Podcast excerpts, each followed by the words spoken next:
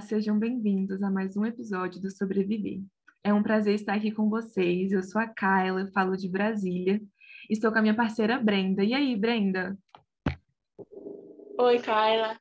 É um prazer estar aqui. Eu sou Brenda Dantas, eu falo da aldeia Macacará, eu da Cunha, Bahia. Lembrando que estamos em casa, respeitando o isolamento, nossa conversa está acontecendo remotamente. E a conversa de hoje é sobre pedagogia inclusiva e como pode ser transformadora. E convidamos a Melina Salles, que é expert no assunto. Oi, Melina, se apresente para os nossos ouvintes e conta para a gente um pouquinho de quem é a Melina. Oi, gente. Meu nome é Melina. Oi, Kylo. Oi, Brenda. Tudo bom? É, eu, meu nome é Melina Salles. É, eu sou arte educadora é, sou formada em pedagogia, com pós-graduação em arte e educação. Sou ativista pelo direito das pessoas com deficiência. Eu tenho uma filha com deficiência intelectual. Ela tem síndrome de Down, tem oito anos.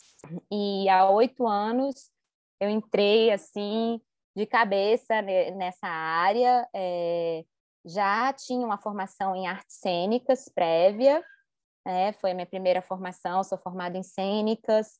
Depois eu me formei, eu sou aquela pessoa que tem várias graduações.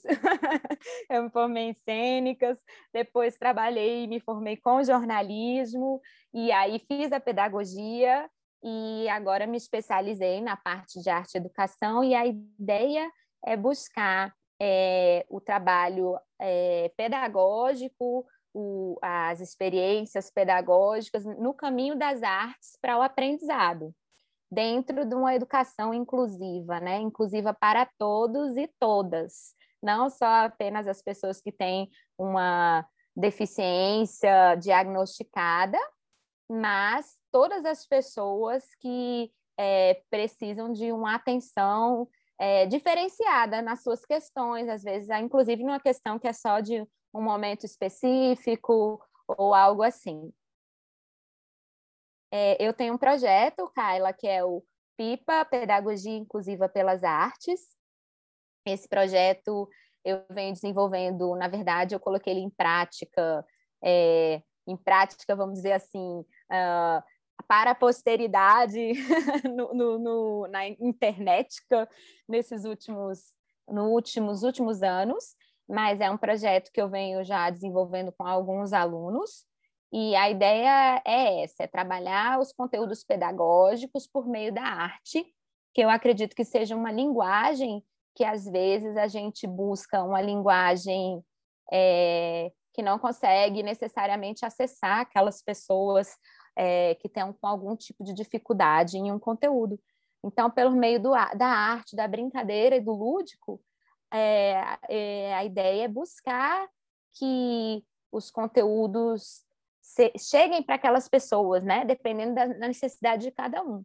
Às vezes tem uma criança com um autismo, uma criança ou um adolescente com autismo que tem um pouco de dificuldade na questão de é, se expressar ou colocar, é, identificar em si os próprios sentimentos, e aí a gente vai partir para esse caminho, trabalhando com o teatro, com a música, com as artes visuais, um, um projeto integrado para que a pessoa naquele, naquela questão ela consiga se desenvolver. Ou tem outra criança que está com uma questão em matemática. Então, como que a gente torna isso de uma forma mais divertida de aprender? Muitas vezes a criança não consegue estar tá com dificuldade em quantificar, contar, mas se você buscar um caminho por uma brincadeira que ela tem que contar quantas velas é no aniversário, fizer uma cena, fizer um teatro, e aí ele vai lá e pega, super interessado, e já muda a perspectiva daquela coisa da matemática quadrada, né? Assim, assim, tem que contar, olha o número, pega o, o quadradinho, vira uma outra forma de você aprender. então, esse é o projeto, porque o que eu acredito, né? Nesses anos é nisso, é, na inclusão. Eu também sou organizadora, uma das organizadoras, né, e é, idealizadoras da Caminha Down no Distrito Federal. É uma caminhada é, para conscientização das pessoas sobre a questão da deficiência intelectual e da síndrome de Down, é, para também que todos possam é, ocupar os espaços. A gente realiza anualmente essa caminhada, a gente já estava na nossa sexta edição, que foi cancelada no ano passado em função da pandemia, e esse ano a gente também não conseguiu realizar de novo. Ela é sempre realizada na, no 21 de março, que é o Dia Internacional da Síndrome de Down, então é nessa semana do 21 de março ou próximo.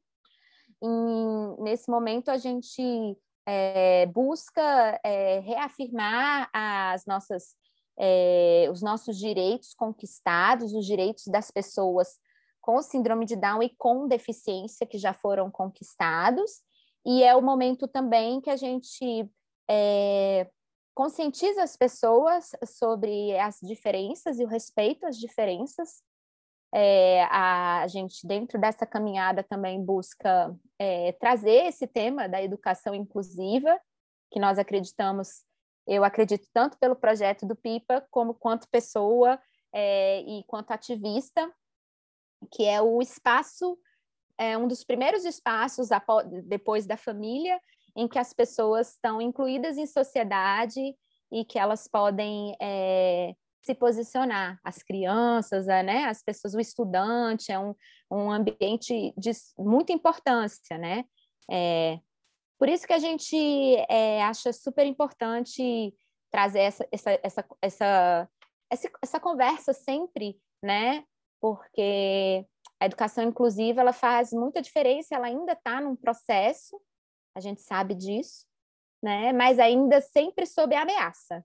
É, inclusive, ah, recentemente, nesse último, nesse governo atual, houve uma, uma, uma proposta que poderia configurar um retrocesso nesse sentido de retorno das escolas especiais, né? Que a gente considera que são ambientes segregatórios, que não são, não é o que a gente gostaria. O que a gente quer para a escola e para a educação é que as pessoas sejam vistas como pessoas únicas, cada um com suas com seus potenciais, suas dificuldades e sendo valorizados enquanto seres humanos únicos. Cada um tem o que trazer de positivo e todos podemos aprender dentro das nossas próprias medidas, mas todos podemos aprender e aprender cada vez mais. Melina, sua história é linda, seu projeto é inspirador. E é, eu andei muito suas redes sociais, é, a página do PIPA, e você fala muito sobre acessibilidade, sobre inclusão, que eu acho que o maior, o maior propósito disso tudo é inclusão, e eu gostaria de falar para a gente é, a respeito dos brinquedos, é, do conteúdo, é, como essa falta pode impactar na vida dessas pessoas, é, qual a importância né, desse, desses métodos para a formação dessas pessoas. A gente, eu, tudo, na verdade, é, às vezes existe umas limitações hoje em dia nesse mundo capitalista que a gente vive e acredita que as coisas têm que ser tudo comprado, tudo, né? É, o, a ideia toda da PIPA, inclusive do projeto da PIPA, é que a gente possa é, confeccionar, sair um pouco desse também dessa cabeça do consumo exacerbado, do descartável e conseguir é, confeccionar os nossos próprios instrumentos de trabalho, né? É, isso traz mais concretude, mais significado para aquelas pessoas que estão ali produzindo juntos, tanto os professores quanto os alunos, né? Você pegar uma pedrinha e transformar aquela pedrinha numa joaninha, numa abelhinha, tudo isso vai, vai fazendo parte de um, de um projeto lúdico e que tem mais significado no aprendizado de fato, porque vai desde a construção daquele material até para que, que eu posso usar esse material. Ah, eu posso contar joaninhas, eu posso brincar de faz de conta, eu posso estimular a fala, eu posso estimular é, a criação, né, a criação das histórias, tanto das histórias faladas para depois partir para as histórias escritas. É, os brinquedos e essa proposta da gente poder construir, tá em contato com isso, é, faz bastante diferença, é, na, na, eu acho, na, na, na, na, educação. Na verdade, eu estou falando que eu acho, mas eu sou. Uh, tem muitos e muitos outros teóricos, assim, que já falaram muito mais sobre isso do que eu, assim, que são né, bem mais conceituados, está dentro do que a gente estuda, acredita. É, tem a Maria Tereza Mantoan, tem Paulo Freire, que não podemos nunca nos esquecer. Então, são, é, eu, a gente tenta botar em prática tudo isso que essas pessoas já trouxeram, né, nesses teóricos da área de educação, é, trouxeram para que a, a, o aprendizado ele seja significativo, que é o que eu acho que é mais importante, né? Você, quando você tem aquele estudo, aquele aprendizado que é emocional, fica na gente. É, quando a gente pergunta assim para uma pessoa e fala assim, o que, que você se lembra da sua escola? Quase sempre vem uma experiência afetiva alguma coisa de bom. Ou um passeio que ela fez no museu que foi especial, ou o dia que ela fez algo é, junto com a turma que ela construiu, que ela achou muito bacana. Dificilmente, assim, das coisas que realmente significam, que ficam dentro da gente, é uma coisa assim. Ah, me botaram para escrever a tabuada de cabo a rabo no meu quadro negro e no giz e foi isso que me marcou na escola, foi o que eu mais gostei. Normalmente vem da brincadeira, do lúdico, porque são crianças, né? Mesmo os adolescentes, ainda eles estão na fase de processo que gostam de jogos, que gostam de brincadeiras, que gostam de estar ativos. Então, é, quando a gente trabalha com amarelinha, por exemplo, quanta coisa pode se explorar na amarelinha que é uma brincadeira. Você tem os números, você tem o antecessor, você tem o sucessor, o que vem antes, o que vem depois, a soma, é, as cores, né, os números, quantificação, a sequência, e tudo isso pode ser muito mais divertido do que você fazer a coisa de uma forma dura, né? E como você sugeriu, falou, Brenda, a construção disso, né? A construção, você está fazendo esse processo junto. Que eu acho que isso é um caminho, inclusive, é, socialmente falando, para a gente ir construindo, vendo que a gente faz parte daquela construção. As coisas elas não chegam, tota-, chegam prontas para a gente e a gente absorve aquilo ali de qualquer jeito. A gente vai fazendo cada etapa, subindo cada escadinha junto, e a ideia é essa, assim, até enquanto sociedade, enquanto comunidade, enquanto grupo, né? Eu esclareci, era mais ou menos isso, Brenda? Sim, sim. E juntamente com essa questão da escola, a gente já viu diversas vezes nos jornais sobre os episódios de intolerância com alunos especiais e a escola ela é um exemplo, um reflexo da sociedade, né? E o Brasil é extremamente preconceituoso, a maioria das pessoas tem muita dificuldade de lidar com o que é diferente, de lidar com as diferenças. E em questão do governo querer voltar com as escolas especiais, é, o que você fa fala sobre isso? Como agir de maneira diferente? Como nós podemos agir de maneira diferente? A, o trabalho de, de se entender as diferenças, eu acho que ele tem que vir desde, realmente desde pequeno. É, a, a, é realmente o preconceito é uma coisa muito difícil ainda, né? Que, a gente, que eu acho que só vai acontecer a mudança mesmo é, quando as pessoas é, verem que nós, que nós, que as pessoas com deficiência, que as pessoas é, as pessoas com deficiência, todas as minorias, elas estão aqui, elas existem, e se posicionarem nos espaços sociais. É, então, se a gente quer combater o preconceito, que é uma coisa que realmente acontece, é, o primeira, primeira grande iniciativa é não segregar essas pessoas e apartá-las do convívio social. né? A gente, eles existem, eles estão aqui, eles podem fazer diferença e, inclusive, contribuir. É, esse seria é, algo que, para melhorar essa questão do preconceito, é imprescindível. É um caminho árduo? É um caminho árduo, né? A gente a, a, já nem dentro do projeto da, da Pipa mesmo, a gente eu cheguei a fazer algumas conversas com famílias, né? Porque a gente se sente às vezes é, necessitado desses grupos, né, para ter essas trocas.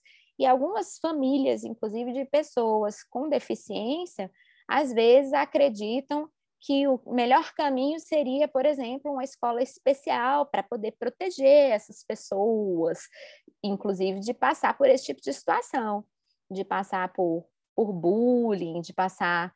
Mas essa é uma coisa que a gente, eu sempre estou questionando, e eu me lembro de uma campanha que eu li sobre uma campanha que teve na Argentina, é, tratando justamente dessa questão da deficiência. E era muito interessante a campanha porque ela falava que a superproteção ela também pode ser uma forma de violência. Então, como nós vamos incluir os nossos filhos, as pessoas que têm qualquer tipo de diferença, se elas não forem super protegidas em um ambiente apartado, se elas não vão conviver com a sociedade mesmo, né? E quando não houver esse ambiente, como é que vai fazer? Ela vai estudar numa escola especial, vai passar a vida toda ali naquela escola especial e não vai depois poder produzir, vai poder ir para um trabalho dentro, né, com as limitações que ela tem, se tornar uma pessoa que pode estar é, tá contribuindo socialmente. Quem sou eu, né, como pai, como mãe, ou até mesmo como governo, para tomar uma decisão dessas sobre as pessoas, né? É, de que elas não merecem ou que elas merecem menos estar num, num, num programa ou, ou num, na escola ou no trabalho, isso não é correto, né?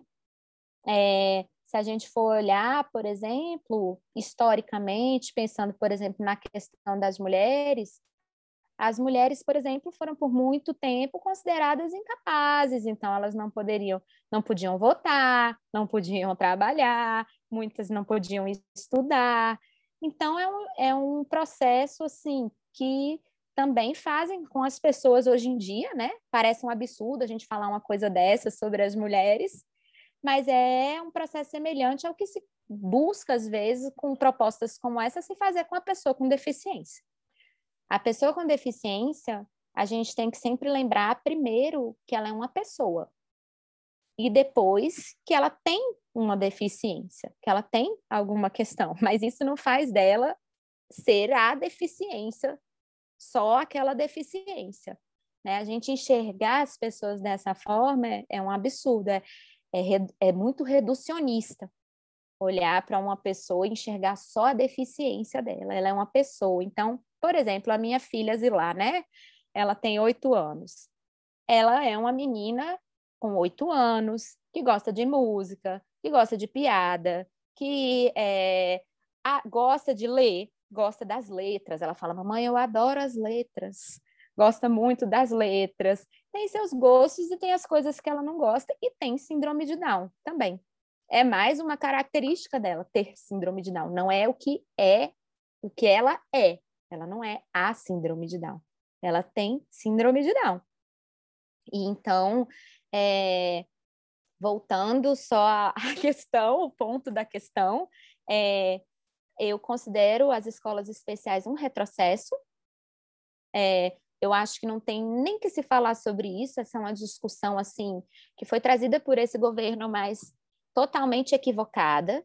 Nós já temos uma convenção da ONU nós temos a Lei Brasileira da Inclusão e as pessoas com esses direitos que foram adquiridos pelas pessoas com deficiência são direitos constitucionais. Eles não podem simplesmente é, vir com um projeto ou com é, são para ver qualquer mudança nesse sentido tem que ter uma discussão muito ampla, porque essas conquistas são elas são resultado de uma discussão muito ampla, de uma discussão é, feita, é, inclusive, pelas próprias pessoas com deficiência. Eu estou aqui falando como mãe e como educadora, né? Mas é, existe algo que tem que ser extremamente respeitado nesse meio, que é quando uma pessoa com deficiência, ela, ela fala, eles têm um lema que é nada sobre nós sem nós, né? É, então, é, essas pessoas, elas construíram isso, elas construíram e conquistaram, né? É, portanto, seria um absurdo voltar a uma situação que já foi é, demonstrada que não teve evolução nesse sentido. As escolas se, é, que são sim, segregadas, né, as escolas especiais, são, são considerados é, um atraso. Sem falar várias outras coisas, Kyla, que pode acontecer em determinados ambientes assim, porque, é, claro, as pessoas elas estão expostas a essa situação de viver o preconceito, mas eles precisam tanto lidar com isso, quanto as pessoas que estão dentro de sala de aula também aprender a conviver com as diferenças, né? É, existem algumas estatísticas de estudos, é, foi feito pela a PAI de São Paulo, por exemplo, a PAI de São Paulo, ela, quando já foi feito, quando foi feito o processo de inclusão e todo esse estudo, eles rapidamente se transformaram, né, e saíram dessa coisa de escola, perceberam que isso não, não funcionava e saíram desse, desse processo de escola especial para se tornar um lugar de apoio é, pedagógico, de apoio para as questões das pessoas com deficiência no contraturno à escola regular, e fizeram pesquisas de que as pessoas que estudaram em escolas regulares, pessoas com deficiência que estudaram em escolas regulares, em relação às pessoas com deficiências que estudaram em escolas especiais, quem estudou em escola regular, posteriormente foi assimilado dentro do mercado de trabalho de uma forma muito melhor. Além disso, é, essas pessoas também, outra pesquisa foi feita apontando que é, as pessoas dentro do mercado de trabalho que trabalham com pessoas com deficiência, elas aprendem, aprenderam e se disseram, é, disseram que aprenderam a viver, a conviver de uma forma melhor no, dentro do próprio trabalho, a enxergar as coisas de outra forma. Então, o que, que eu quero dizer a partir de tudo isso? Que a gente sempre, que as pessoas podem trazer é, contribuições, né, enquanto indivíduos, independente das condições que aquelas pessoas ali têm, das limitações, né, podem transformar aquele ambiente num ambiente mais tolerante, mais agradável, é, e que de aprendizado e de conquista para todo mundo que está ao redor, né? Daquelas, daqueles. Então a gente tem que se permitir é, enxergar essas diferenças como algo positivo e não pensar que todo mundo tem que sair da mesma forma e fazer tudo igualzinho e, e que você, enquanto ou como professor ou como colega, tem que ter a expectativa de que todos ajamos da mesma forma, não é assim, né? É, não é assim para ninguém.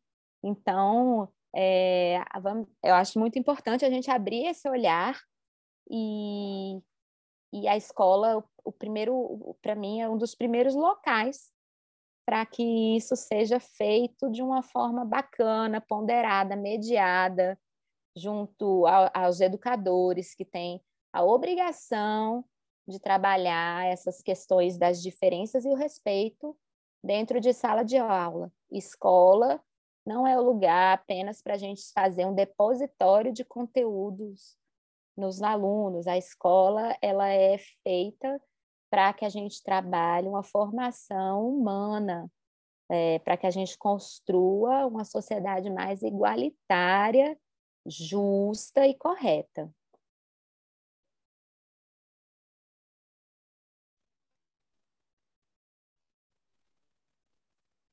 Melina, ainda no contexto da pandemia, né, é, como a pandemia do coronavírus, Covid-19, afeta a rotina, a vida das pessoas com autismo ou síndrome de Down. Eu gostaria que você falasse de sua experiência também como mãe né, de autista, é, contasse para a gente, né? Porque muita gente conhece a respeito da, da rotina, né? Eu gostaria que você falasse um pouquinho da gente. Nossa, Brenda, a pandemia foi algo desafiador, acho que para todo mundo, né?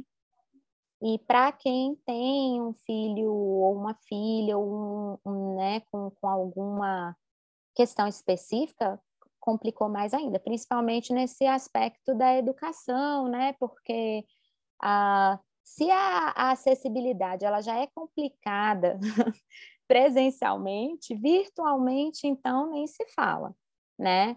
Assistir uma aula online, pedir para que as crianças tenham esse nível de concentração, uma criança que já tem uma dificuldade de, de concentração por ter uma questão de dificuldade cognitiva ou alguma questão sensorial com relação a barulhos, né, a, a áudios confusos.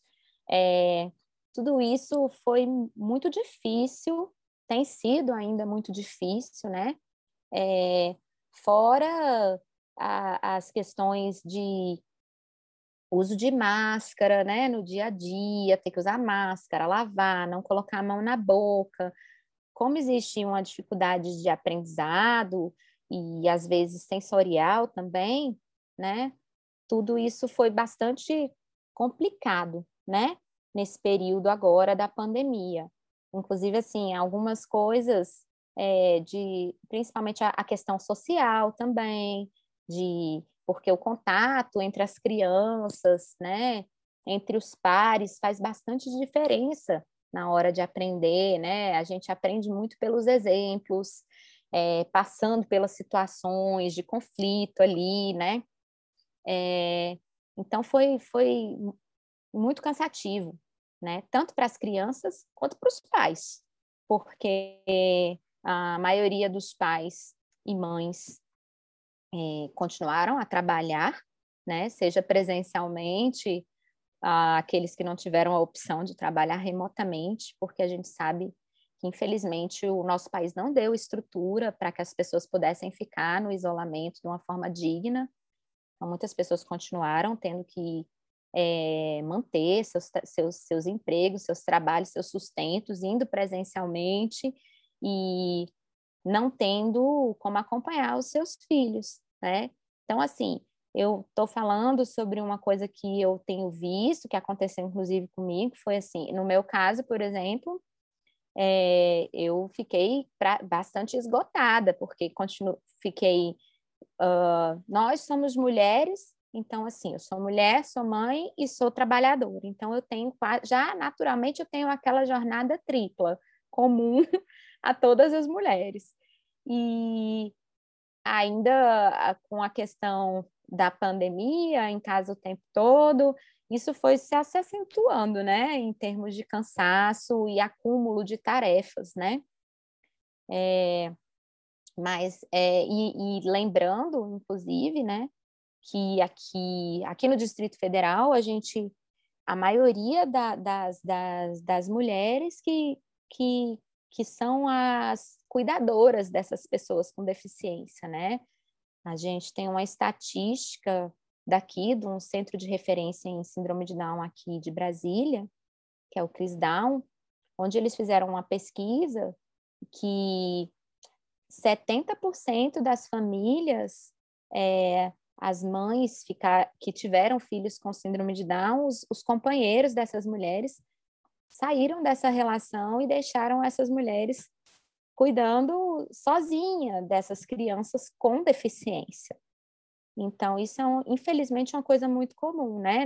As mulheres sempre no papel de cuidadoras e numa pandemia, sozinhas, tendo que trabalhar e ainda é, dar atenção específica para essas questões foi extremamente complicado os desdobramentos que a gente vai ter é, a, a partir daí, eu acho que vai ser caso de muitas análises e estudos, né? Porque as crianças comuns tiveram grandes perdas, né? Da, dessa, desse convívio, dessa relação. É, aqui no DF, a escola pública está fechada, eles não priorizaram as vacinas para os professores, então tem crianças que estão aí, abriram, veja a, a, a loucura, né? As escolas particulares voltaram às aulas desde o ano passado, tiveram uma pequena pausa esse ano, e as escolas públicas estão fechadas. Então, o gap, o, o buraco que vai ter, né? O abismo que se tem disso, inclusive um abismo social, assim, que a criança da escola pública ficou sem acesso à escola e a criança da escola particular foi para a escola, seja dentro dos parâmetros de segurança que se diz, né? Então, eu acho que isso vai ser um processo de muitas análises para frente, para ver os impactos que essa pandemia trouxe para as pessoas, é, para as crianças né, das, é, comuns, e mais ainda para as crianças com algum tipo de questão específica, com a deficiência, né? Respondi? Respondeu perfeitamente. Infelizmente, a gente está chegando ao fim. E a gente gostaria que você deixasse alguma dica de projeto, de livro, para quem se interessar mais sobre o assunto, uma mensagem para os nossos ouvintes e suas redes sociais. Bom, eu vou agradecer vocês novamente pelo convite. Fiquei muito feliz é, de poder participar desse podcast, desse programa. É, acho que uh, a dica que eu posso deixar é com relação às famílias, eu vou, vou comentar sobre as famílias das pessoas com deficiência. Sempre eu acho que isso é importante, é que elas continue acreditando mesmo, assim. Eu sei que parece, às vezes, aquela frase que é um clichê, mas que nós precisamos é, enxergar nas pessoas o potencial de cada um. É, e que nós, enquanto sociedade, né, não deixemos, é, não nos deixemos enxergar apenas a deficiência da pessoa. A gente sempre se lembra de enxergar, em primeiro lugar, a pessoa. Cada indivíduo, ele traz, né, suas seus potenciais, suas habilidades, suas qualidades e como o mundo é mais rico e mais colorido na diversidade. Eu acho que a gente não pode deixar de ter isso sempre em vista. É, de leitura, de site, eu acho que um site que sempre é muito bacana, né, para quem quer saber um pouquinho mais sobre síndrome de Down, é o site do Movimento Down. Ele é bem detalhado, tem várias cartilhas. É, tem inclusive uma cartilha que eu contribuí para vocês, para a turma né, jornalistas, que é o, o uso das, das, expressões corretas. É, para a gente fez um 10 coisas para 10 coisas, 10 coisas sobre síndrome de Down que todo mundo deveria saber. Então, assim, como que a fala, a comunicação também, ela é importante, né? Ela faz a diferença já dentro do próprio processo de inclusão, né? Então, lá tem algumas cartilhas, tem cartilhas também sobre os direitos das pessoas com deficiência, sobre o direito da pessoa à escola, à escola regular, à escola inclusiva. Há um mediador para acompanhá-la dentro de sala de aula, de acordo com suas necessidades, né? A acessibilidade. Então, eu acho sempre esse site muito bacana. O site da Federação Brasileira das Associações de Síndrome de Down também é excelente. Eles também trabalham muito com isso. A federação está sempre é, atuando nessa questão da legislação. Toda vez que vem alguma coisa nesse sentido de retrocesso, de é, perda de direito, imediatamente eles vão, é, abrem ações junto ao Supremo Tribunal Federal, buscam as articulações nos, nos locais que a gente pode ainda ter diálogo, né? Então, são, são entidades, assim, que têm um trabalho longo é, e que merecem ser respeitadas enquanto grupos E aqui no Distrito Federal a gente tem também uma associação da qual eu faço parte também, que é o DF Down, é super bacana também, que faz toda essa parte de acolhimento também das famílias é, que recebem uma notícia ou que tem algum tipo de dificuldade, né? Na hora, a hora da notícia ainda é ah, muito é, mal trabalhada pelos profissionais de saúde, então eles dão as orientações necessárias para os estímulos, para que as pessoas possam buscar o desenvolvimento efetivo. Sem falar, assim, só para concluir, né, vamos falar sobre educação, então eu acho que a gente tem que falar de, da Maria Teresa Mantoan, que é maravilhosa no sentido de trabalhar nos seus livros é essa parte da individualidade de cada aluno, do professor conseguir conduzir dentro de sala de aula é, essas questões é, e prestar atenção nos indivíduos e nos seus potenciais. Eu acho que como educador, todos os educadores, professores, eles precisam sempre estar com isso em vista, não pode se perder em vista que as pessoas, cada uma tem a sua individualidade e o seu potencial e que todos, todos com deficiência ou sem deficiência, dadas as oportunidades, todos temos a, a, a capacidade de aprender.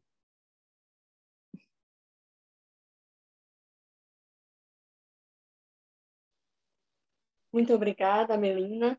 Foi um prazer estar com você. É, ficamos por aqui. E para você que ainda não nos acompanha nas redes sociais, estamos no Instagram, sobreviver.podcast. E aproveite para passar lá, deixar de entrevistados, temas. É, obrigado e até o próximo programa. Thank you